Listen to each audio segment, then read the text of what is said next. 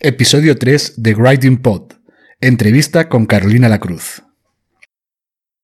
El camino más seguro para gastar con exceso en publicidad consiste en no gastar en su día lo suficiente para poder realizar con eficiencia una tarea. Charlie Mortimer.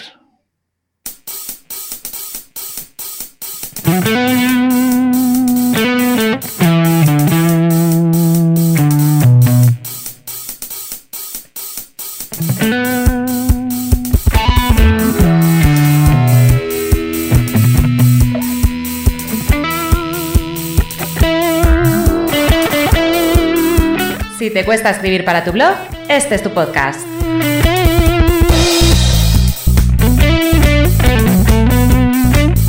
Si necesitas textos persuasivos para tu web, este es tu podcast.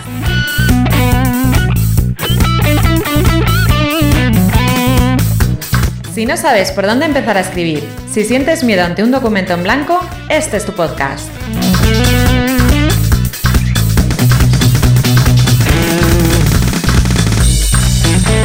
Bienvenido a Writing Pod, el podcast de redacción y copywriting de Ricardo Botín.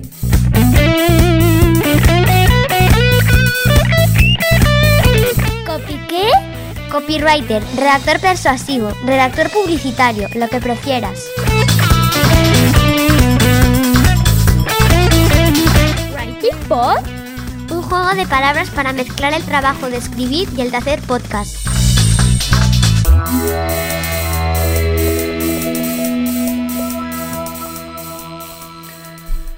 Bueno, pues va siendo hora de empezar, ¿verdad? Bienvenido a este tercer episodio del podcast de copywriting y redacción Writing Pod. Te está hablando Ricardo Botín. Como ya te comenté en el episodio 0, hoy cambiamos el formato. Y en lugar de estarme yo hablando durante 20 o 30 minutos, he invitado a una compañera redactora, a Carolina Lacruz, para que sea ella la que nos cuente en qué consiste su trabajo. Por eso la intención es tener una charla distendida con ella y me interesaba especialmente entrevistar a Carolina Lacruz porque creo que vamos a aprender mucho de ella. Ya lo verás.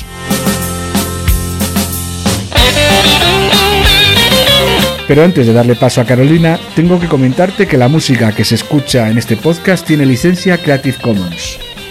Por lo tanto, puede utilizarla incluso para fines comerciales, siempre que mencione su autoría.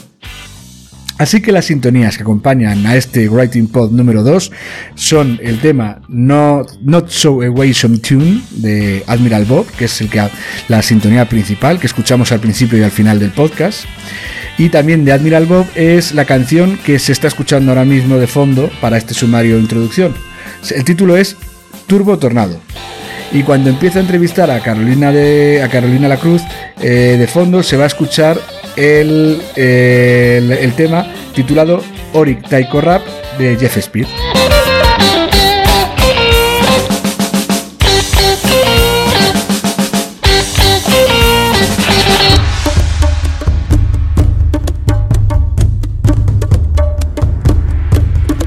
Hola Carolina, ¿qué, ¿cómo estás? Me alegro un montón que hayas podido participar en este podcast de Writing Pod.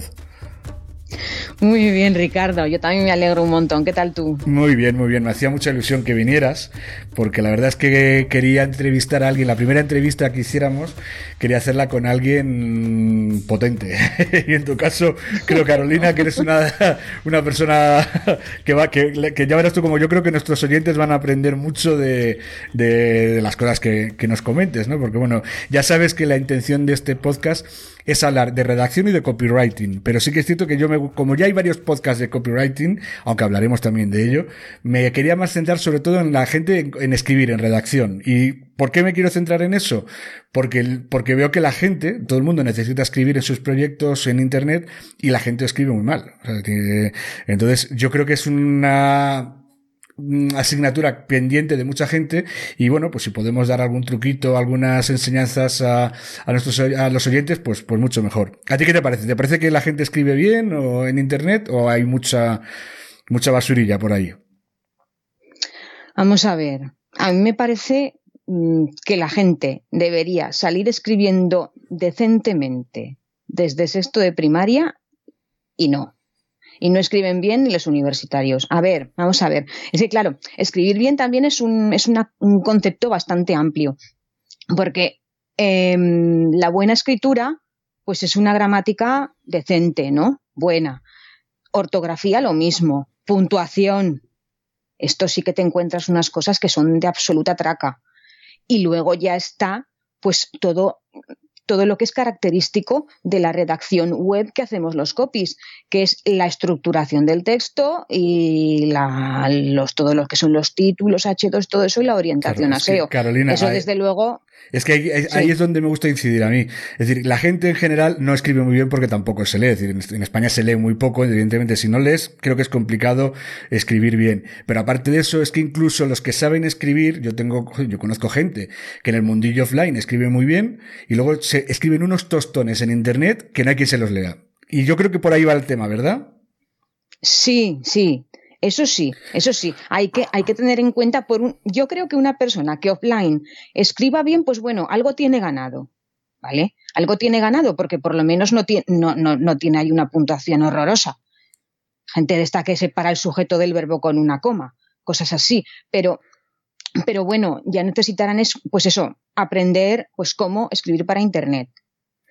De todas formas, también hay una cosa, yo siempre lo digo, cuando explicamos eh, nuestro trabajo y explicas, por ejemplo, yo que tengo el, la guía gratuita en la que enseño unas técnicas básicas de redacción en Internet, una de las cosas que explico es que hay que hacer párrafos muy cortitos. A la gente le, le enerva. Pero yo, mira, yo por ejemplo tengo delante de mi mesa de trabajo, tengo una, un anuncio que pagó David O'Hilby, en el que es un anuncio a cuatro columnas, con, eh, es una portada, es una página completa en un periódico americano, con una cantidad de, y eso que son frases casi se va separando frase por frase Y con esa, en los periódicos antiguamente, leer era muy complicado también leerte un texto completo. O sea, es decir, que, los propios redactores de los años 60 ya eran conscientes de que hacías frases muy cortitas o si no los párrafos eran ilegibles. Cosa que la gente, por ejemplo, hoy en día no entiende. Ni lo entiende en un periódico, ni lo entiende en Internet. Sí, sí, no, la verdad es que sí, eso, eso es lo que, lo que sucede. A ver, yo de esto de los párrafos cortos que comentas, creo que empecé a ser consciente de ello, o, por lo menos a, empezar a hacerle caso. Creo que fue cuando me suscribí al blog de, Javi, de Javi Pastor. Sí. Que él lo que, lo que hacía era mandar una especie de cursillo, pues One Week Copywriting, ¿no? Si no recuerdo mal. Sí, eso es. Entonces, pues lo iba mandando. Y la verdad es que a mí eso sí que me sirvió un montón por lo menos para, pues me parece que era una de las cosas que comentaba. Sí, yo de, hecho, los párrafos cortos y todo eso. Carolina, yo eso lo aprendí como yo antes de apuntarme a Adopta un Copywriter, ya era, ya era, eh, trabajaba con él, eh, fue de lo primero que me dijo, dice Ricardo, tienes que empezar a hacer párrafos. Yo claro, yo hacía párrafos, a ver, no muy largos, eh, yo eran párrafos a lo mejor de, de cinco o seis líneas, y me decía, es que en internet no se puede, o sea, no puedes, eh, no puedes escribir cinco líneas, porque claro, la gente se aburre, ve párrafos muy gordos, pero es verdad, o sea, tú ahora mismo ves cualquier texto de un incluso de redacción, ¿eh? no te digo solo de textos de ventas, en cualquier blog escrito por un copy, y no es mucho más fácil leerlo eh, cuando son tres líneas, dos líneas, que cuando son párrafos de seis, siete, ocho o diez líneas, Carolina. Hombre, a ver, la verdad es que yo creo que nosotros como ya estamos mm, ya tenemos en mente eso de que los párrafos tienen que ser cortos, pues a mí, por ejemplo, sí que sí que es verdad que los copies sí que hacen párrafos más cortos, eso se nota, y luego eh, a mí personalmente también hay algo, también me, a veces me agobia un poquillo cuando veo que todo, que pues hay, pues yo que sé, que la gente eh, lo estructura todo de plan, una línea y otra línea. y otra línea. Una frase de cuatro palabras, una frase de cuatro, no, eso queda feísimo. Sí, es que claro, yo Tampoco, alguna vez, alguna vez, pero vamos, tampoco es eso. Es que yo creo que el balance bonito, además es que visualmente se, yo lo yo miro mucho los párrafos, o sea, me alejo de la pantalla para ver cómo queda visualmente, es decir, y a mí me gusta mucho cómo queda y además el ritmo que le da cuando pones, por ejemplo, una frase de cuatro palabras, al siguiente pones un párrafo de cuatro líneas, luego pones un párrafo de dos, es decir, es, genera ritmo, la lectura es más rítmica y queda estéticamente el párrafo visualmente es más bonito porque lo primero que ves cuando estás en internet ves el, eh, en la pantalla de golpe todo el texto si tienes una sensación gráfica de unos párrafos. Y cuando, y yo te digo una cosa que eso lo tengo comprobado, cuando estás leyendo, o sea, cuando entras en una página, en un, blog, a leer un texto que te interesa y está bien, bien definidos los párrafos, apetece más leerlo que cuando te encuentras, yo que sé, el típico, te voy a hablar en historia. En historia se hace mucho el de escribo un una, una monografía sobre un tema y escribo pues como si fuera un libro de papel, con párrafos de 5, de 10, de 15, 20 líneas. Pues claro, eso traspasado a la pantalla es imposible. Y además, Carolina, te voy a decir otra cosa. Yo leo, yo ya no leo en papel, yo leo todo en el Kindle. En el Kindle tú sabes lo que es leer párrafos de 40 líneas seguidas, porque es una locura. O sea, no sabes en qué página te, o sea, te pierdes completamente, ¿sabes? O sea, es decir, hay que entender mm, que las técnicas han, han evolucionado, los, los soportes han evolucionado y también tenemos que evolucionar con ellas, ¿sabes? Sí, sí, sí. Bueno, hemos entrado muy, muy de lleno, eh, Carolina, a hablar de, de, de, redacción. Pero bueno, yo quiero antes de nada que nos expliques un poquito eh, a la gente que no te conoce eh, a qué te dedicas. Evidentemente eres redactora, pero bueno, ¿cuál es tu especialidad y todo eso, Carolina? Pues a ver, em, yo es que eh, realmente especialidad tampoco es que tenga ninguna, en el sentido de que, bueno, de que yo en la web tampoco he puesto ninguna especialidad. Pero bueno, digamos que sí que me he hecho algunas cosas, pues, a ver, que tampoco, bueno, lo, yo lo único que puedo decir es más o menos pues la, el tipo de trabajos que he hecho. O sea, que, realmente en el sector de, del trabajo social, aunque sea tu carrera, no, no, no te estás especializando, no, no hay trabajo suficiente ahí o... Mm, no, no hay trabajo suficiente y además en alguna ocasión es que, claro, es un sector un poco particular. Yo en alguna ocasión he, he contactado, pues he podido contactar con alguien ya de, mm, no ya de asociaciones, sino de empresas. Gente que ya ofrece servicios pagados y demás. Y me he encontrado con esas personas que aunque ese tipo de empresas estaban trabajando ya con redactores y generalmente, o al menos había veces que eran personas con discapacidad. O sea, que dan preferencias a, discapacitados en, empresas, bueno, serán empresas grandes, me imagino, ¿no? Que puedan permitirse el lujo de tener a alguien, a lo mejor gestionando blogs y todo eso, ya serán empresas grandes, ¿verdad? Sí, sí, sí, hombre, por ejemplo, pues por ejemplo tú puedes, eh, puedes ver pues gente de, ¿cómo te lo explicaría?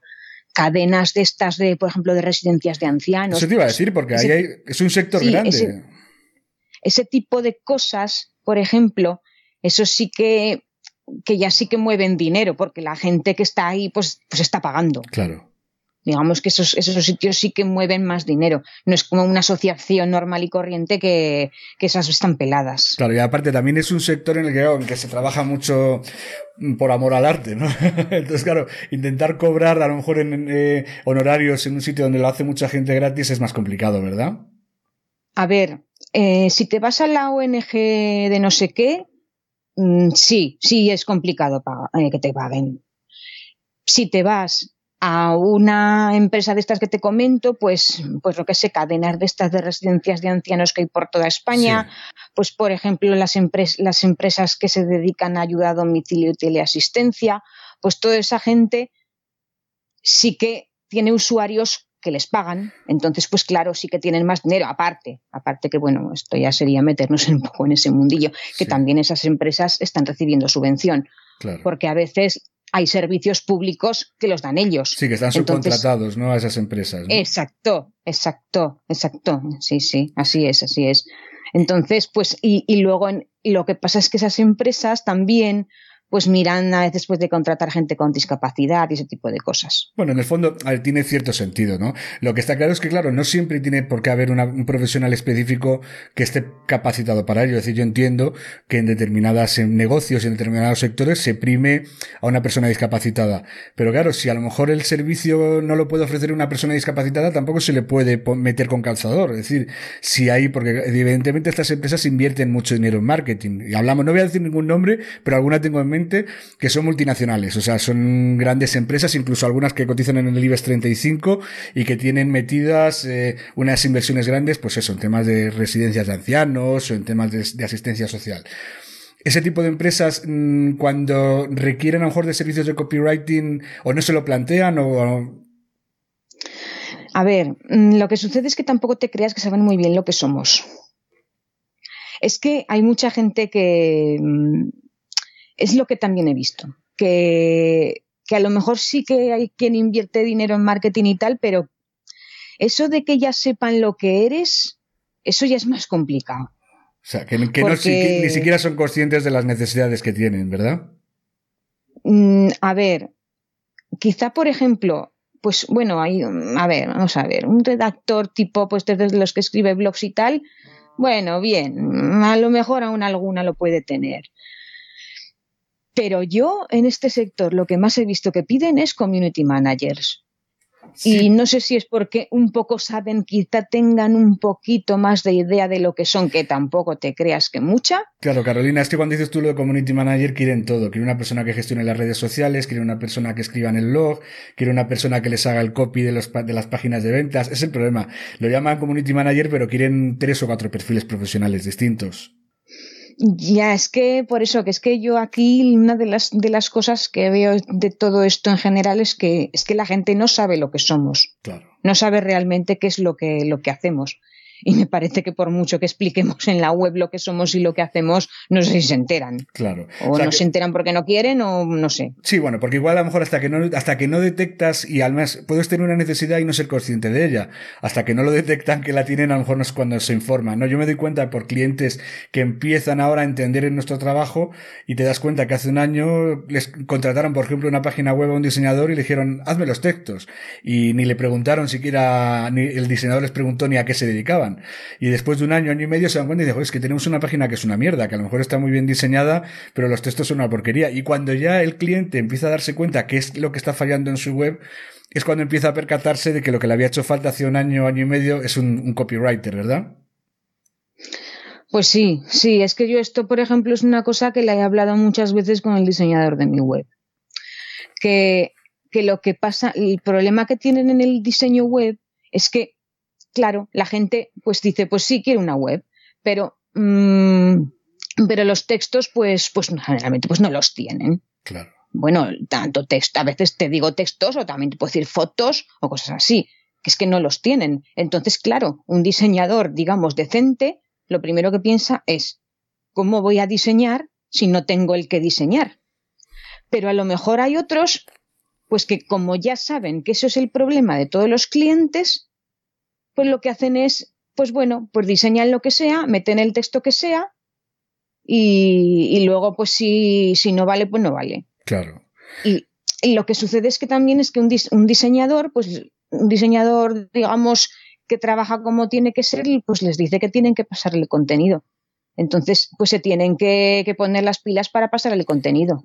Claro, yo había pasado hace poco con una con un presupuesto que pasé que era que tenía yo creo más yo creo que te lo comenté un día en, en, algún foro eh, les hago un presupuesto de lo que es el copywriter el copywriting de las páginas que necesitaban en función de, de un boceto que me da él a mí con una página que ya estaba hecha, pero no estaba publicada. Y estaba, bueno, pues todos los textos con el lorem ipsum, ¿no? Entonces, claro, yo el primero que le dije, claro, es que la estructura que han cogido los diseñadores no tiene nada que ver con lo que tú necesitas. Tú necesitas, y le dije, bueno, pues tal, tal, tal y tal, y con tanto, ¿qué ocurre? Cuando él se lo dijo a los diseñadores, los diseñadores dijeron no porque, claro, decían, o rehacemos la página entera, y te cobramos el doble o dejamos como está y adaptar los textos que yo más o menos te puedo decir a la página que ya está hecha. El cliente para no gastar más dinero optó por esa segunda opción. Evidentemente estoy seguro que de aquí a un tiempo pues me volverá a contactar y me dirá, oye Ricardo, que ahora me estoy dando cuenta que la página no cumple con los, eh, las expectativas que yo tenía. ¿Retomamos el tema? Digo, pues bueno, pues bienvenido sea. Pero bueno, al final es eso. Al final, si, si, si le pones a un diseñador a trabajar sin saber lo que quieres poner, o lo que tienes que poner, al final lo que sucede es que el diseñador trabaja dos veces. Eh, Carolina, por, por, centrarnos un poquito entonces ahora en el trabajo que estás haciendo, viendo que no, que por el tema de trabajo social no, no está saliendo tanto cliente, entonces estás más entonces con, otro tipo de, empresas, ¿verdad? Bueno, eh, a ver, yo he hecho cosas, pues, por ejemplo, para, mm, para sitios de construcción, ferretería y eso he hecho algo. Eso te iba a decir, el tema de tiendas online, que a mí me parece interesantísimo, pero también es otro mundo. He visto que has hecho hace poco todo el tema de lo que es las categorías, ¿no? De una tienda online, ¿verdad? Sí, es que lo que sí, lo que comentaban ellos que querían eran los textos de categorías, sí. Claro, es que esa es la forma, en mi opinión, es la mejor forma de posicionar una, una tienda. Es decir, eh, o, la- o o la, empiezas a posicionar producto a producto con textos buenos, o si no, la opción más sencilla sería posicionar categorías muy bien descritas y muy bien estudiadas, y luego incluso, para evitar texto duplicado, te puedes permitir el lujo de, de, de desindexar los productos físicamente. No sé si es así como lo han hecho ellos, o ellos simplemente lo que han es, es una primera fase, el tema de las categorías. Bueno, es que a ver, a saber tú cómo puede que tú puede llegar a quedar porque porque realmente no está todo terminado ni Claro, mucho menos. O sea, es lo que te iba a decir, que, que realmente habéis hecho nada más que una primera fase, ¿no? De- del proyecto, ¿no? eh, sí, pero es que aparte, mm, aparte em, ellos ya habían antes de contactar conmigo, ya contactaron con una empresa de SEO. Sí. Entonces sí que les hicieron una búsqueda de palabras clave y todo eso. Claro, es que es lo que te iba a preguntar. entonces- El tema de, o sea, los, los copies y los redactores, ¿crees tú que tienen que darle demasiada importancia al SEO o no? ¿O tenemos que pasar de ello? ¿Tú qué opinas? Mm, Pueden no gustarte el SEO, pero es que te lo van a pedir. Yo pienso eso. O sea, vamos a ver, otra cosa es que, eh, mira, si en tu blog escribes lo que te dé la gana, bueno, pero es tu blog. Pe- Pero es que yo, yo no me he encontrado a nadie que no quiera que le posiciones una palabra clave, ¿eh? O sea, y en el caso, por ejemplo, de esta tienda online, lo que te hacían era, te daban keywords que tenías que atacar en cada categoría. Sí, sí, bueno, aparte es que es que había muchísimas, muchísimas y yo tenía que atacar todas las que podía teniendo en cuenta pues, pues los, los productos que había en la categoría. Es decir, que con lo que están intentando es atraer tráfico a las categorías, no a los productos en sí, ¿verdad? A ver, mm, al menos de momento así es. De momento así es. Luego ya lo que hagan con los productos en sí, eso ya no sé, porque, porque es que hay, hay mucho tomate y es muy complicado. Es que yo te lo digo porque yo estoy viendo ahora mucho, yo también he trabajado con alguna tienda online, hemos empezado haciendo categorías y luego sobre todo porque veo, incluso he buscado, he visto, he investigado bastante los, mm, los cracks del SEO que están diciendo, claro, directamente decir, mira, si posicionas muy bien las categorías, las tiendas online se posicionan muy bien y como nadie lo hace, o sea, tus competidores no van a usar nada más que esas descripciones que pasa el proveedor, que son todas iguales, que hacen copia y pega. Evidentemente el que se diferencia es el que, el que se lleva el gato al agua. ¿Sabes? Exacto, sí, sí, sí. Yo es que he estado mirando también por ahí tiendas online y, y gente que tiene textos de categoría no es tanta. Por eso, es, No es y, y- y los textos incluso, es decir, yo siempre pongo el ejemplo en, en el, en el copy de, de una tienda online, que casi todas las tiendas es un ejemplo de lo que no Sí. hay que hacer. O sea, yo diría que, yo creo que se salvarían, no sé si estás de acuerdo conmigo, la de Mr. Wonderful, que está muy bien hecho el copy, y a lo mejor la de Laconicum, ¿no? Son de las que yo conozco así, que son las que más se, se sigue, ¿no? El estilo. No sé si hay alguna tienda más que te guste a ti, a nivel de, de copywriting, de lo que es de creación de textos para categorías. Pues es que, vamos a ver, tampoco he mirado tanto y es que a veces lo que me pasa es que miro y no me acuerdo de lo que miro, Claro. pero, pero es que hace poco miré una, así por mirar algo, ¿eh? Por Sí. mirar algo, por, porque como por esto de los, de los textos de categorías, pues quería yo hacer algún contenido que, que así relacionado, pues entonces yo miré, pues voy a mirar a ver, yo qué sé, de un tema, voy a buscar un tema, entonces puse tiendas para bebés, creo que puse. Sí, Y la primera que me salía, me parece que se llamaba Bebitus. Creo que se llama Bebitus. sí. Pues esa, por ejemplo, sí que me gustaron los textos de categoría que tenía. Hombre, Que evidentemente. los tenía también con H2, con sus H2 y estas cosas. Claro. Porque, ver, me gustó. Como todavía Pero yo- es que las demás que había, me parece que no tenían, no tenían apenas, ¿eh? Sí, bueno, y te hablo de tiendas que estaban en la primera página. Sí, claro, pero si ninguno de su competencia, si ninguno en el sector hace ni copy ni SEO, evidentemente al final aparecen o hacen SEO mm, cañero, aparecen, claro, todas. Es que yo me ha pasado en el, sector donde yo estuve, donde yo colaboré con esta empresa, les pasaba igual, ninguna de sus competidoras tenían, hacían copywriting, con lo cual, claro, yo yo entiendo que esto va a posicionar de maravilla, porque claro, lo primero, porque es que las mismas plantillas, como en tiendas online se usa mucho el, el PrestaShop. El PrestaShop es muy complicado a la hora de poner textos y de maquetar. No es como podrías coger una web de WordPress, ¿no? Que puedes coger y decir, mira, con, un maquetador visual pongo fotos, pongo imágenes, pongo textos, pongo en PrestaShop es muy complicado y no tiene incluso eh, no aparece bueno cuesta bastante moverle el, maquetarlo todo bien entonces al final de lo que interesa en una tienda online es que aparezca la descripción, o sea, lo que es la categoría de la descripción, pero que también aparezcan productos. Y, o sea, es decir, que, que, la descripción atraiga al, al, al, que no conoce tu tienda y una vez que entre dentro queda atrapado, ¿verdad? Sería algo así, ¿verdad, Carolina?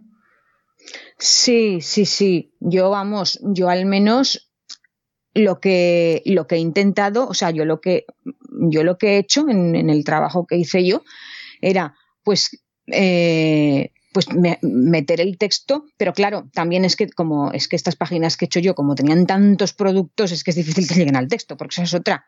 Esa es otra generalmente, según cómo sea el texto, tienes que ponerlo debajo de, lo que son los productos, porque si no, porque si no, claro, te puedes cargar mucho más la conversión. Eso es. Entonces, si la gente llega, pues bueno, yo lo que he metido como más palabra clave, pues ha sido lo que es describir todo lo que hay en la categoría y metiendo todas las palabras claves posibles. Como por ejemplo, si haces una, vamos a poner un ejemplo así muy, muy tonto, pues haces una página web pues de en las que en la que vendes mm, triángulos de, de metal, por ejemplo. Y entonces dices, ¿qué tipo de triángulos? Pues por ejemplo, en, la, en, el texto de la, en el texto de la categoría podéis decir, pues qué tipo de triángulos tendríamos, eh, vendemos en tal sitio, pues eso lo puedes poner en un H2 y luego ya en negrita, triángulo equilátero, triángulo rectángulo, triángulo isósceles, triángulo escaleno. Y le explicas lo que es cada uno. y eso a lo mejor lo pones ya en negritas y bueno, todo eso ya te. Y, eso sería ya también una manera de poner palabras clave. Claro, claro. O sea, al final lo que estás diciendo es, es la importancia de estructurar el texto. Es decir, no lo estás estructurando solo para el SEO, sino que también lo estás estructurando para un lector normal. Sí, también, también. O sea, lo que, vamos, yo también te digo que, que he mirado, pues me he seguido algún consejo de, de alguna persona a la que aún preguntado sobre esto, me parece que en alguna ocasión vi una entrevista que le hacía en el canal de Mayer Tomasena a Isabel Romero. Hmm. Un poco comentaba esto de los textos de categoría. Se trata de describir lo que hay y todo eso. Claro, claro. Eh, además, eh, es importante que la gente, el que no conozca, eh, porque además, de hecho, yo ni siquiera, como llevamos muy pocos episodios en el, en el podcast, pero sí que mi intención es también hacer mm, monográficos específicos, pues de cómo se, se estructura el SEO en una página, que ya puede ser la de, puede ser una categoría o puede ser incluso cualquier, mm, en un blog, un artículo. Y en ese caso, claro, a mí me gusta siempre señalar que hay que, que para, que para categorizar bien los textos, lo que hay que hacer es usar un H1, que sería el título. Sí. y luego las, las, los epígrafes más importantes irán estructurados en, titulares H2. Sí. Y luego hay como una serie de subepígrafes que se van metiendo dentro de cada H2, que serían los H3. Sí, sí. Carolina, ¿tú llegas a usar H4, H5 y todo eso? Pues hombre, yo creo que ya eso es algo que, que ya no se recomienda tanto. Es que además yo, pasa una cosa. ¿eh? Pero es que también pasa una cosa, que es que según la fuente que tengas y la plantilla que tengas, es que si ya te, ya te vas a meter a usar un H4, es que ya alguna no vez lo he intentado. no se nota la diferencia entre una negrita y un H4, ¿verdad? Claro, es que no se nota, es que no se nota, es que no te vale mucho la pena. Claro, yo, yo ahora, por ejemplo, lo que estoy haciendo es, eh, como, yo ahora, por ejemplo, en mi blog uso, en mi web uso la eh, GeneratePress, eso te permite cambiar todos los tamaños, ¿eh? Con lo cual, a partir de eso, he, he puesto, intento que se diferencie mucho, pero es que realmente yo ya no veo, o sea, categorizar en cuatro niveles, me parece una locura, teniendo luego también las viñetas y las, y todo eso, me parece que al final la gente se pierde, o sea, es, es como dentro de un epígrafe un subepígrafe, dentro de ese subepígrafe un sub subepígrafe, al final llega a ser una locura, o sea, la gente tiene que haber una estructura en la que entienda más o menos el armazón de lo que quieren, de lo que quieres mm, transmitir, pero tampoco les puedes hacer perderse, ¿no? Entre un montón de subniveles. No, no, no, por eso, que es que ya más de H3 yo creo que ya no se recomienda, eso no se debería ya, porque además es que, claro, lo que es, es que también es lo que tú dices, que tú dices que, que tú en la Generate Press pues puedes cambiar muchas cosas, pero es que para pero es que, pero es que para cambiar otros tamaños de letra por ahí es que necesitas saber CSS. es una barbaridad. Por eso yo por eso empecé a usar GeneratePress, porque es la única que te da la opción sin saber CSS, porque yo no sé ni CSS ni HTML, con lo cual a mí y no me interesa que cada cada pequeño cambio que quiera hacer se lo tenga que, o sea, detalles tan tontos como cambiar la fuente o el, tamaño de fuente de un título de un título H3 que tengas que andar pidiéndole a un programador que te lo haga. Entonces al final este tipo de plantillas son perfectas para eso, ¿no? Para cambiar todos esos detalles que no hace falta saber nada. O sea, si me des encontrar en qué sitio está la opción, ¿sabes? O sea, que, que mira, hablando de eso, quería preguntarte un poquito porque también sé que has dado una charla, ¿verdad? Eh, en, un campus de WordPress, ¿era, eh, Carolina? era en, la WordCamp. a ver, la gente no suele conocer yo os lo que digo, la gente del marketing online no suele conocer mucho todo esto de la comunidad de WordPress. Hmm. Todo esto, los eventos WordCamp son de la comunidad de WordPress. Entonces, pues se van haciendo en las ciudades que sean. ¿Mm? O sea, que no se hacen solo en Madrid y en Barcelona, sino que se hacen en toda la, en otras ciudades también.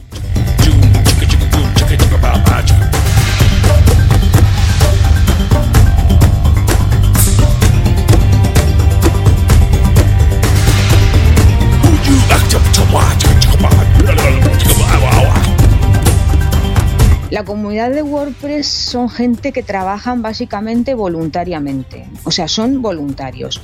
Se dedican a cosas tales como traducir plugins al español, hacer plugins y, subirlos, subir pantallas, traducir pantallas al español, o sea, pantallas, o sea, plantillas, perdón, plantillas. Sí. Todo esto. O sea, que si tenemos, que si tenemos gente, o sea, si tenemos plantillas disponibles en español, es porque hay gente que por toda la cara las ha traducido. Y con los plugins, pues lo mismo. Entonces, eh, estas gentes pues mm, organizan eventos, que son los eventos WordCamp, y luego también eh, tienes los Meetup, que son quedadas relacionadas con WordPress que se van haciendo en, pues, en las ciudades que sean.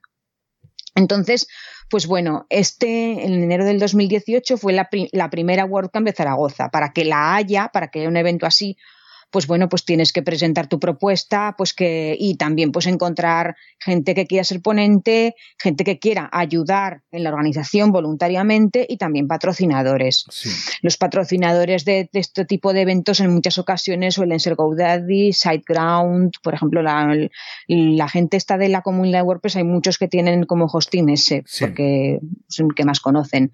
Y y eso, y entonces, pues bueno, yo, yo participé en una, en, una de las charlas. Por cierto, una persona que es la más top, digamos, en la comunidad de WordPress es Fernando Tellado. Sí. Que mucha gente no, la, no lo conoce. Sí. Y tiene un Word que se llama Ayuda WP, que vamos, es uno de los mejores blogs de, de, WordPress. Sí, sí, porque de hecho yo me, suena que alguna vez me, he consultado en ese blog. Me suena bastante. el nombre me suena un montón. De ayuda WP me suena un montón. Cuando las típicas dudas que tienes, que no sabes cómo hacer algo, mm, suele aparecer siempre muy bien posicionado, ¿verdad? Sí, sí, sí, sí, sí.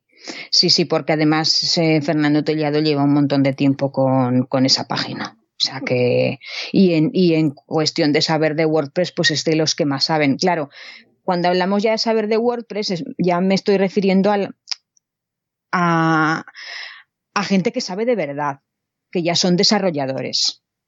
Y ahí en la comunidad de WordPress, pues es lo que más hay tienes gente, sobre todo, pues no copywriters, pues tienes ya muy poquitos, pero sí tienes, parece que está todo como más enfocado pues a diseñadores, desarrolladores, porque más que nada porque son la gente que tiene el conocimiento más profundo de, WordPress. son la gente que sabe de verdad. Luego ya dentro de los desarrolladores hay muchísimos perfiles, los frontend y los backend, por ejemplo. O sea, que cuando te metes en ese mundo, este, es que tienes, este es maquetador, este es desarrollador SEO, este es desarrollador frontend, este es desarrollador backend, o sea que es que tienes un montón de perfiles. Sí, sí, sí. ¿Y tú en tu caso, ¿en sobre qué fue tu charla? Pues básicamente fue de redacción SEO. O sea, más o menos lo que estábamos hablando hasta ahora, ¿no?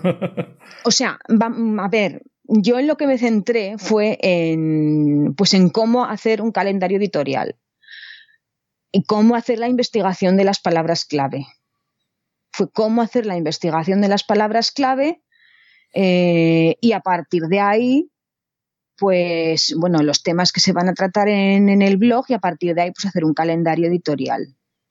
Es un tema interesantísimo, o sea, decir, porque de hecho es lo, en donde falla más gente. Es decir, cuando alguien gestiona su propio blog a nivel personal, sea un blog personal o sea un blog de, de un negocio, realmente la gente lo que hace es se dedica a publicar un poquito al, ah, pues bien, este tema creo que interesará, y voy publicando sin unos criterios, sin una, entonces realmente con la preparación de un calendario editorial en base a una a una selección de keywords, lo que estás haciendo es un poquito concretar para atacar unos temas que realmente interese, sean del interés o que vayan en relación a los objetivos que te has planteado en ese blog, ¿verdad, Carolina? Sí, sí, sí. Sí. Que a ver, que yo siempre es lo que digo, que si tú escribes lo que te da la gana, pues tú mismo. Pero es que normalmente, si alguien te dice, te va a decir que te paga por escribir, es que es que te va, es que te va a pedir un, generalmente un plan editorial, un listado de palabras clave y eso es lo que hay. ¿Y Es tú, que no, es lo y tú que no hay. crees, Carolina, que también, que también es bueno, incluso si para una persona, yo que sé, una, alguien que monta su propia tienda online y que, bueno, que y decide, voy a gestionar directamente yo el blog, ¿no? De mi tienda. ¿No crees tú que también es bueno que se pueda hacer igualmente el calendario editorial, ¿no? Aunque no tenga ningún jefe que le esté pagando, ¿verdad? Hombre, claro, claro, por supuesto. Por supuesto. No si, por ejemplo, este, mm, a ver, que algunos tenemos contenidos por ahí sobre este tema, porque yo, de hecho, a ver, el- en la charla que di, que era sobre esto, en teoría se tienen que subir a WordPress, a la- una página web que se llama WordPress TV. Sí. Todo se sube ahí, pero lo que pasó con lo de Zaragoza es que las charlas no se grabaron bien, es que no se oían bien. Entonces, pues luego me enteré que hay un chico de aquí, pues que de, de aquí de Zaragoza, pues que está, que suele ir además mucho a las WordCamps y eso, que está, pues digamos, metiendo todo el archivo de las charlas en un ordenador Sí. y lo tiene ahí varias horas trabajando para mejorar el sonido. Entonces, de momento solo hay tres, tres subidas, o sea, perdón, cinco, O cinco. sea, que están editando el audio todavía, ¿no? Sí, sí, sí, pues, pues hay cinco y si hay cinco subidas, imagínate todas las que había, o sea, la mía todavía Sí. no ha llegado Sí. y van por orden y entonces la mía no sé cuándo llegará. Sí, bueno, oye, cuando, cuando salga hice- me avisas y lo pongo el enlace también para que, la, para que los, la gente que esté escuchando el podcast pues pueda ver también tu charla, ¿sabes? Hombre, yo de hecho la volví a hacer Sí, y está y bueno, la volví a hacer y la, y la puse en mi blog. En mi blog, pe- perdona, en mi blog lo que hice fue pues hacer un post sobre la charla y, y entonces eh, poner un enlace a, a SlideShare. sí. que ahí col- pues colgué la presentación, pero luego digo, bueno, oye, voy a, digamos, repetir la charla, en directo queda mejor, creo, pero voy a hacer lo mismo y luego y lo voy a hacer un vídeo, digamos, un- una ponencia, digamos, con, con Loom, con la aplicación esta, Sí. y, la, y lo volví, lo colgué en LinkedIn y lo volví a enlazar también en el post. Entonces, pues eso, si lo quieres ver. Bueno, pues, ahí mira, ahí, ahí la podemos poner el enlace, ¿no? Para que la gente lo pueda ver, porque me parece a mí que son de los temas que la gente anda más verde y son encima los que, los que más pueden aprender de unas prácticas buenas como las tuyas, ¿sabes? Porque al fin y al cabo, decir, de lo que se trata de decir es, es que la gente sepa cómo organizar el trabajo. Es decir, que está muy bien escribir a lo tonto, ¿no? o sea, no sé escribir a lo tonto. Está muy bien escribir sin planificación cuando no hay nadie que te exige. Pero yo pienso que si tú mm, te pones a tres, cada tres meses a organizar un plan editorial para tus propios contenidos de tu blog, eh, seguramente al final conseguirás mejor posicionamiento en las, en las keywords que te interesan y en la, y, y sobre todo además también estás, estás trabajando con sentido, no estás a lo mejor explorando campos que no te traen nada, ¿no? Sí, sí. A ver, que es lo que siempre digo, puedes hacer lo que quieras, pero al menos tienes que ser consciente de, de lo que puedes, sí, de lo que puede Es decir, escribir traer. 18 Sí. artículos sobre un tema que no, que no lo busca nadie, que no le interesa a nadie, pues hombre, al final, que está muy bien, pues es muy divertido. Yo lo he hecho mucho, ¿eh? O sea, yo he escrito mucho sobre cosas que no le interesan a nadie, en, en mis, en mis blogs, ¿no? Personales. Pero está claro que si lo que quieres es atraer público, atraer tráfico, tienes que escribir sobre lo que le interesa a la gente. Y para, y sobre todo además, simplemente saber qué es lo que le interesa a la gente. Y eso es lo que hace la investigación. Sí, sí, sí. Sí. Y luego una, una pregunta que te iba a hacer, porque a mí personalmente la investigación me parece un poco aburrida. No, no, en tanto, no solo la, la parte SEO, sino la parte de documentarse. Eh, ¿tú, tú te documentas mucho a la hora de escribir un, un post?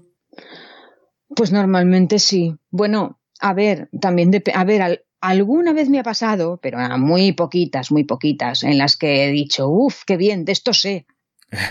Pero vamos, A mí incluso, nunca. Carolina, yo de lo que sé, yo sabes que trabajo mucho en el sector de automoción, incluso, claro, yo sé, pero sé, yo de coche sé algo entiendo, pero yo no sé de mecánica ni, o sea, no es que no sepa, sino que yo lo que sé, pues tengo unos conocimientos medios. Y yo últimamente me están encargando cosas que me requieren mucha, mucha, mucha investigación. O sea, de, de hecho, cada vez, claro, dices, al final, si vas profundizando en un tema, cada vez te exigen más. Y llega un momento en que dices, joder, es que llega, es que, yo creo, de un día le pregunté a un mecánico, ¿eh? O sea, hace, me acuerdo el año pasado, yo conozco mucho a un mecánico y le pregunté, yo, mira, tengo que escribir un artículo sobre esto y no tengo ni idea. Y me dijo, dice, pues lo tienes complicado, dice, porque en español hay poco, tendrás que buscar algo en inglés. O sea, me dijo, de hecho le pregunté, oye, déjame algún libro, algo, y dice, no, no, es que no tengo nada. O sea, y al final, claro, tuve que buscar fuentes en inglés. Pero aquí es un poquito decir, lo cierto es que si quieres ofrecer un buen contenido, es lo más tedioso, ¿eh? la investigación. Sí, sí, sí. Mira, yo a veces me ha pasado, sí, es lo que dices tú, que yo he tenido también que escribir, bueno, yo he escrito sobre todo pues cosas de estas de ferretería, construcción, y también he escrito cosas de tipo de formación. Sí. Pues he escrito cosas, pues lo de, pues sobre todo, pues de formación profesional y cosas así. Sí, que, es un tema que a lo mejor controlas un poquito, pero que tampoco eres una experta, ¿no? Ni, mucho menos, porque es que también depende de lo que quieran los clientes, todo eso, pero, pero vamos, es que eh, yo, por ejemplo, para el tema, para temas este, este, educativo, pues sí que, por ejemplo, eché mano de, uno de los libros de trabajo social. Sí. Porque, porque ahí sí que habla, sí que se habla mucho del sistema educativo. Y luego, eh, otra, pues para lo que es, para, por ejemplo, para sacar ideas de temas, sí que estuve mirando una página web de un, de un profesor que se dedicaba a esto y que tenía así muchos enlaces a otros sitios y mm. entonces ahí, sí que saqué ideas de temas y luego miré a ver de cara a palabras clave pues si había, si había material. Claro. Y luego también en cosa de, mm, de, tipo ferretería y tal, pues por ejemplo me, me, acuerdo que hace un tiempo hice unos artículos sobre soldadura. Hmm. Y, es que lo malo, lo malo de hacer artículos sobre estas cosas es que solo te encuentras e-commerce. Claro, claro. Entonces no te encuentras ningún contenido, digamos, decente para poder inspirarte. Bueno, y otra cosa, Carolina, perdona que te interrumpa un segundo. Hay otro problema, que los propios fabricantes de los productos no hacen copy tampoco. O sea, no se molestan en vender sus propios productos. Con lo cual dices, si el fabricante no te da una información sobre lo que vende, ¿de dónde la sacas? Claro, es que es el problema. ¿Y, de, dónde sacas todo? De ferretería. O sea, es que ni en inglés. no, no sé, bueno, en inglés a lo mejor, en Estados Unidos a lo mejor hay una tienda de ferretería muy bien montada. Y a lo mejor igual puedes tirar de ayer, ¿no? Pues mira, yo sabes dónde, he tirado muchas veces hmm. de vídeos. De vídeos, sí, yo también.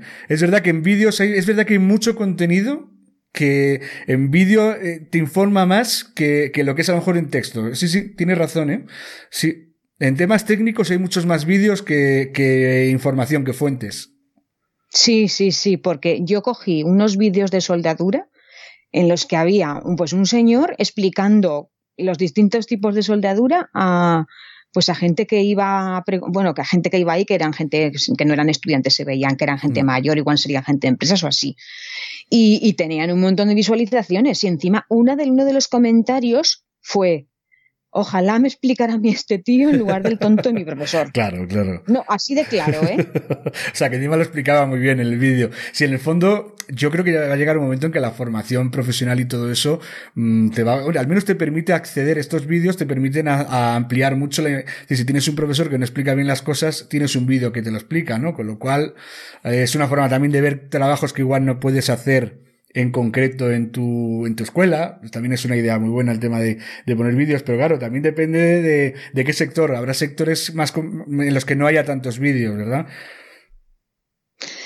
Pues depende del sector, claro, depende un poco del sector. Es que lo que pasa es que, bueno, es que vídeos también, como cada vez hay más, hmm. que la gente, es que y además, y además también en esto del tema de ferreterías y tal, pues yo creo que hay gente que sí que, que aún se animan a hacer vídeos porque, porque ven que ya hay canales y que tienen sus visualizaciones. Claro, Es que también depende mucho de, por ejemplo, en este tema que te estamos, que te estoy comentando, el tema de así de, yo qué sé, de herramientas y tal, y de cómo hacer esto y cómo hacer lo otro y no sé qué, es que, por ejemplo, en ese tipo de temas hay muchas más visualizaciones que en, los vídeos de marketing online, por ejemplo. Claro, claro. Sí, porque realmente el marketing online es una cosa muy de, muy de sector, ¿no? De muy, de los que están dentro y les interesa, pero realmente en un momento dado cualquiera puede necesitar, oye, pues, ¿cómo tengo que aplicar la pintura que he comprado para esta pared? Pues oye, yo no soy pintor, entonces me interesa a lo mejor información adicional antes de que me, me coge y me pinte mi, mi casa, ¿no? O sea, por eso creo que esos temas eh, fuera del, del, sector del marketing online tienen mucho juego, pero claro, también es cierto que cuesta más informarse. Es decir, tú ahora buscas mm, cómo encontrar, hacer el keyword research para un artículo y encuentras 200.000 eh, mm, artículos, vídeos, podcasts en el que te lo explican, pero en cambio a lo mejor no encuentras tanto de cómo, cómo, hacer una soldadura. Sí, pero bueno, aún había, ¿eh? Yo recuerdo que aún había. Hmm. Y gente, y hay bastantes vídeos de, de América. O sea, de Sudamérica, o, sea, en español o en inglés. En español, en español, en español. Sí, sí. pero en todo me estoy encontrando muchos vídeos de América, pero muchos. Sí, o sea, eh, o sea que hacen más en, estado, en, en, en, Sudamérica hacen más vídeos que a lo mejor que, textos escritos, ¿no? Pues tampoco sabría decirte que, o sea, que tampoco he hecho el estudio, pero vamos, hmm. yo es que yo es que veo un montón. Sí, sí, sí. Pero un montón. Carolina, vamos si quieres a, por ir, tampoco no vamos a estar aquí cuatro horas hablando. eh, podríamos centrarnos un poquito, que no todo es trabajo, también en temas más personales y todo eso, ya por ir terminando la entrevista. Eh, mm, yo siempre te lo comenté el otro día cuando preparan, cuando hablamos de hacer la entrevista, que te prepararas un poquito, no sé si has tenido tiempo de mirar, de, pensar en qué, pues quería que me dijeras un poquito qué libro, qué película y qué canción son las que te gustan, ¿no? Las que tienes siempre la gala de que son las mejores para ti, las que más recuerdos te traen. Bueno, pues a ver, yo es que, mm, claro, como llega un momento que ya tenemos años y hemos visto tantas películas, tantos vídeos y tantas cosas, pues bueno, pues es que tampoco es tan fácil, pero bueno, yo es que como nunca he sido muy una persona muy típica, bueno, aunque creo que eso lo decimos todos, pues eh, bueno, como libro. Sí. De los, es de los, digamos, bueno, últimos o de los últimos, digamos, que más me ha impresionado que no lo conoceréis de nada, se llama La locura y la muerte. Es de una escritora senegalesa que se llama Ken Bugul. Y es que me compré el libro porque la mujer vino aquí a Zaragoza y estuvo en una librería y estuvo pues eso, pues hablando y tal y contestando ¿Es una novela? ¿Es una, eh, ¿Es una novela o, qué es? Sí, es una novela, es una novela. Lo único que es que es una, es que es un tipo de literatura que mezcla mucho como realidad con ficción. Es como, por ejemplo, no sé cómo decirte, pues por ejemplo, eh, imagina que, tú dices, pues eh, empiezas con una situación real, te dices que, que hay un ladrón que te quiere robar y tú te echas a correr. Hmm. O sea, hay un ladrón que te, que te, quiere robar y tú te echas a correr. Entonces, realmente, te ves corriendo tanto que llega un momento que te encuentras en un bosque y entras en una casa y no sé qué. O sea, que ves que estoy mezclando realidad con ficción. o sea, que, la realidad le pues sirve para, para, para, para, fantasear, ¿no? O sea, empieza a fantasear a partir de situaciones de la vida cotidiana, a lo mejor, ¿no? Sí, pero luego también cuenta cosas muy duras de la vida en África, de la mentalidad de la gente. a, ti a ti lo de África te vuelve loca, ¿verdad? Hombre, a ver, mm, yo es que no sé, no sé qué decirte. Eh, yo, por ejemplo, claro, también he vivido fuera de España y, he podido ver mucha multiculturalidad. Porque, claro, al ser tú extranjero también, pues la gente que se, va más a acercarse a ti son las personas extranjeras. Yo, por ejemplo, si yo aquí, yo aquí, por ejemplo, pues yo veo gente pues por ejemplo, tú ves, tú ves, por ejemplo, pues mujeres musulmanas que van tapadas. Mm. Y, sin embargo, si no son amigos tuyos toda la vida, no hablas con ellos. Sí. Pero yo, en, por ejemplo, cuando estaba en Inglaterra, sí. Y, a mí se me ha acercado una chica que solo se le veía en los ojos y, y me he quedado porque, porque, claro, es que no la reconocía. ¿Pero la conocías tú? Sí, la conocía, la conocía. Es que, a ver, la conocía de vista. Vamos a ver, yo es que, por ejemplo, esta chica era una egipcia y yo la vi. Y la vi, pero no, le, no la miré a la cara. Yo es que veía, iba con sus hijos y yo de esto que digo, anda, estos niños me suenan. Hmm. Y entonces, pero yo como nunca había hablado con ella, pues tampoco iba a saludarla. Pero, entonces, pero sí, ella sí que me saludó y, estuvo hablando conmigo. ¿Pero iba completamente tapada o solo sin verle la cara? O sea, ¿la reconociste por sus hijos realmente?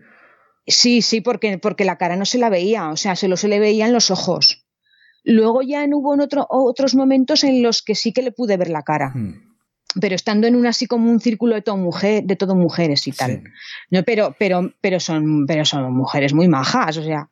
Sí, porque realmente las, las, las, las, musulmanas solo tienen que taparse cuando hay hombres, ¿verdad? Si hay solo mujeres no es necesario que se tapen, ¿verdad?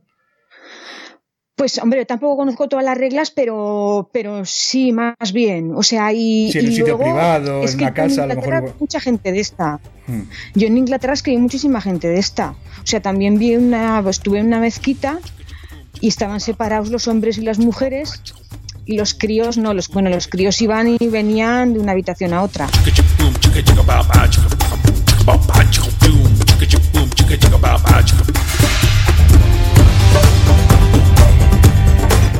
Es que, por ejemplo, es que una, una anécdota que es que a mí me dejó un poco alucinada, porque nada, que eh, hubo una charla en una mezquita y entonces nada, para la charla, como le daba un chico, y ese chico además también lo conocía, pues, eh, pues nada, fuimos a la charla, que en la charla además nombraba a personajes de la Biblia.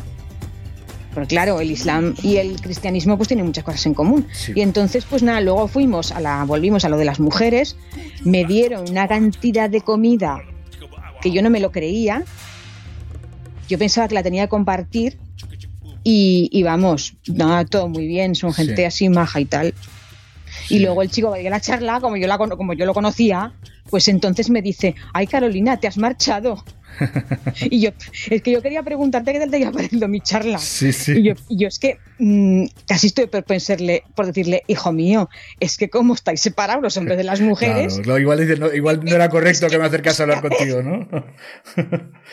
claro, digo, es que no sé qué. bueno, como me lo dijo por email, pues bueno, le contesté, sí que le dije que lo que me había parecido y tal. Claro. Pues bueno, Claro, claro. Oye, bueno, ya hemos visto, bueno, que el tema eso, el tema africano te, te gusta mucho. El tema de la película, no sé si, si has pensado en alguna película en concreto que te guste. Yo es que como soy muy de, me- yo tengo una película, un libro, siempre, ¿tú tienes alguna película que te guste más y que no te importe ver muchas veces? Bueno, eh, es que esta, esta película tampoco la he visto, o sea, la he visto solamente en el cine, la que Sí. te voy a decir, una que se llama Hola, estás sola. Ah, esa, sí- esa la vi Esa- yo hace tiempo también. Es española esa película, Sí. ¿verdad? Sí, sí, sí. Pues es que eres la típica que fui con mi hermana a verla y es que nos dio pena cuando acabó la película. Eso es Sin embargo, entonces la empezamos película a- te gustó mucho. Cuando no quieres que se acabe es porque te- es como un libro. Cuando un libro no quieres que se acabe Sí. es porque te está gustando mucho. Sí, sí, y luego recuerdo que a lo mejor le decíamos a la gente que habíamos visto esa película y todo el mundo, qué rollo, qué rollo. ¿No es de Iciar Boyain esa película? Ya no estoy ¿Es que, seguro. perdona? Yo creo que es de Iciar Boyain, pero no estoy seguro, ¿eh? O sea, sí que la conozco, o sea, y la vi hace creo tiempo. Que sí, que o sea. salía una actriz que ahora no se sabe mucho de ella, creo, Mm. Silke. Silke, sí, sí, es verdad. Sí, sí, no, no, y la película la vi hace tiempo, porque ya tiene un tiempo, ¿eh? Y- Eh, Y o sea, puede es- que salga también Candela Peña. Sí, sí, sí, sí. Yo creo que la vi, esa película igual tiene 15 años o algo de eso, o sea que sí que hace- lo que pasa es que ya no la he vuelto a ver tampoco. La vi en su momento y tampoco la recuerdo mucho. O sea, no, no recuerdo si, si me gustó o no me gustó. ¿sabes? Y bueno, y, y canción así que te guste o algún grupo favorito que tengas. Buf, pues mira, eh, en la canción eh, he puesto una muy antigua. Una canción muy antigua que, mm, que se llama, que además es que pa- no parece ni que sea canción. Que a lo mejor la conoces, es Mad About the Boy de, de Dina Washington. Sí, sí, sí, sí, sí, sí, sí. Es de, eh, sí, es una canción de los años 60, ¿no? Sí, sí, porque ella murió joven. Sí, o sí, sea, eh, sí, en- De hecho, mira, la ese pena momento. es, a mí me gustaría poner en el podcast este tipo de música que, que, sobre todo cuando los invitados deciden elegir una canción, pero por temas, sabes que por los temas de derechos de autor y todo el rollo, pues no se puede nada más que poner música con licencias Creative Commons, ¿sabes? Entonces pondré el enlace abajo en el, en el, en el post donde publicamos el, eh, donde publico el podcast, pondré o el vídeo de YouTube o algo de eso porque es la única forma que se puede, o sea, no, entonces, pero sí que es una canción muy conocida, la de Mad About the Boy, sí. Está muy bien esa canción. Sí, sí, sí. Eh, con esto, con estas preguntas personales, lo que quiero dejar claro es que no, no, porque tú, por ejemplo, eres una persona que estás muy metida en muchos grupos de marketing digital y todo eso, y que hay vida más allá del marketing digital. Sí, sí, sí, evidentemente, claro. Es que yo siempre que entro en Facebook y me sugieren grupos y todo eso, siempre me pone que Carolina ya, ya está en el grupo. O sea que por eso te lo digo que veo que tienes una participación en redes sociales súper activa. Bueno, depende un poco. Es que muchas veces también pasa que te metes en grupos, tampoco participas Claro. en todos. Es que si no, yo ahora donde más estoy saliendo es en LinkedIn. Sí. O sea, Porque es la que red, que, la red que más, que más usas, ¿no? Ahora sí. Ahora sí, para poner cosas, eso sí, es que pensé, oye, mira, somos profesionales, pues me voy a ir a LinkedIn y además no está todo esta gente de, de siempre. Sí, sí, ¿Sabes? no, y es verdad, y accedes además a, es decir, yo me he dado cuenta que los grupos, mm, muchos grupos de Facebook, al final es casi como que gente de tu mismo sector que está muy bien, pero muy pocas veces te van a contratar, pero en cambio hay que buscar, hay que tratar a la gente que te puede contratar. Y yo creo, salvo que tú te quieras dedicar, como hay mucha gente que se dedica al marketing digital, como yo personalmente no me quiero dedicar al marketing digital, que yo quiero otros sectores distintos, eh, intento que relacionarme en los, en los grupos sociales o en los grupos profesionales en donde pueda haber gente que me pueda contratar, sin ser un spammer, ¿eh? que yo luego tampoco ofrezco casi nunca mis servicios. Pero bueno, creo que hay que ir a buscar a los clientes, no porque yo creo que los grupos, o sea, el mundo del marketing digital es muy cerrado. Es casi como una secta, ¿no? En la que mm, tú si te das cuenta, todo el mundo enseña a hacer a otros eh, cosas de marketing digital. Pero claro, esto llega un momento en que dices, ¿para qué quieres enseñar a todo el mundo si solo están los que están dentro del mundo del, marketing digital son los que están aprendiendo estas técnicas? La, gracia está que las aprendan otros, que no, que no estén dentro del sector. Sí, sí, sí, yo creo que es que, a ver, yo creo que llega un momento que llegamos a pensar que todo el todo el tinglado del marketing digital está saturado y realmente no es que lo esté, sino que es que hay mucho desconocimiento. Sí. Entonces, no todo el mundo demanda ciertas cosas, pues porque, porque Internet le da igual. Claro. Pero si todo el mundo se metiese, pues, pues es que no se daría abasto. Claro, pero yo, por ejemplo, yo, eh, yo hablo con gente que monta pues mira, me acuerdo hace tiempo que hablé con una chica que le gustaba, que hacía bisutería y había montado una pequeña tiendecita online en la que vendía los, las cosas que hacía ella, o sea, no, no era una, tienda grandona. Y decía que se había hartado. Dice, pues claro, tú ves aquí miles y miles de webs, de grupos, de vídeos, de que todo el mundo te enseña su método. Dice, pero luego no funcionan. Y hombre, no es que no funcionen, sino que a lo mejor no, no te dan todas las claves del éxito, ¿sabes? Y ya, ya me decía, al final lo que estoy haciendo es lo que, lo que pienso yo. Me estoy orientando más hacia quién me puede comprar. No, o sea, porque al final dice, me meto, se metían miles de grupos de, de marketing digital y decía, dice, al final no, no saco nada en limpio. ¿Sabes? era, Para ella se sentía frustrada. ¿Sabes? Porque realmente no, eh, decía, no, no estoy aprendiendo lo que debería aprender y estoy quitándomelo de tiempo para promocionar los productos que yo vendo. Ya, sí, sí, sí. Volviendo ya al tema personal, que ya quiero que vamos a ir terminando, tú he visto que en tu web te defines como workaholic, pero bueno, yo entiendo que tienes aficiones, ¿no? que tienes tiempo libre también, no, estás siempre dedicándote a trabajar.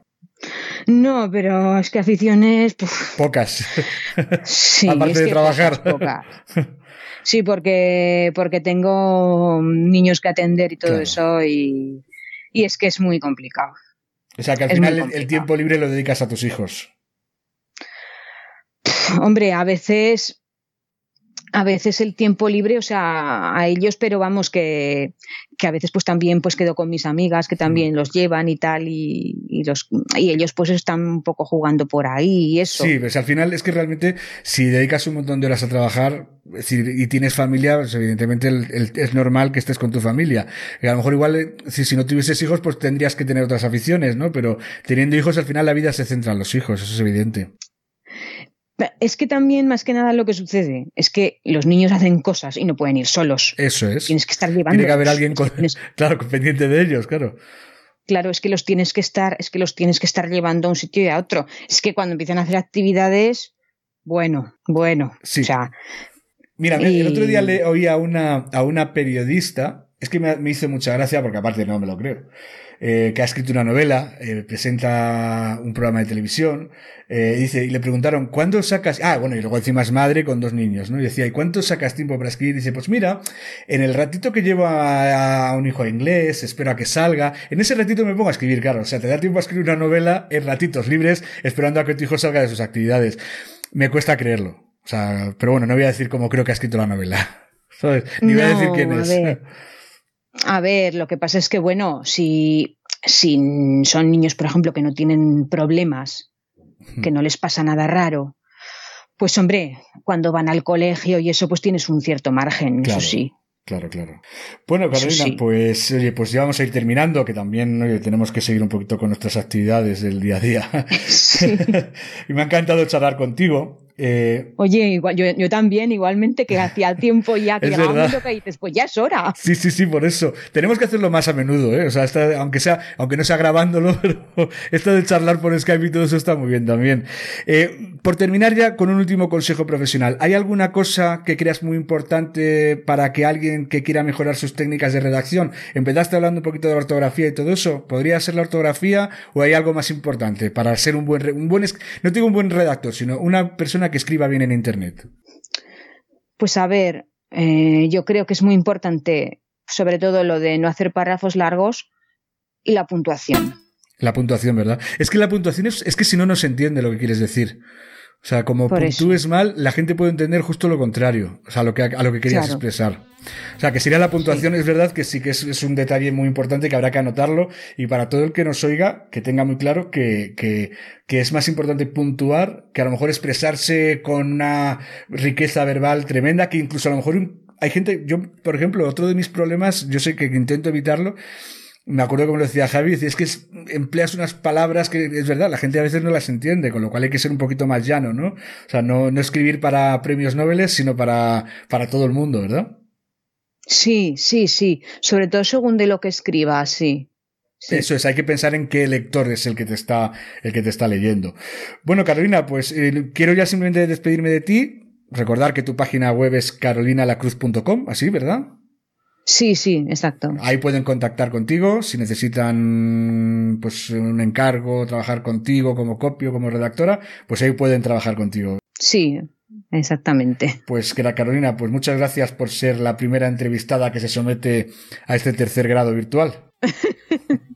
No a ti, a ti por haber pensado en mí. Bueno, oye, pod- podéis venir más veces, ¿eh? Como esto la idea es hacer un, un podcast a largo plazo, oye, pues cuando quieras estás invitada. Vale. Muchas gracias, Carolina. Nada, Ricardo.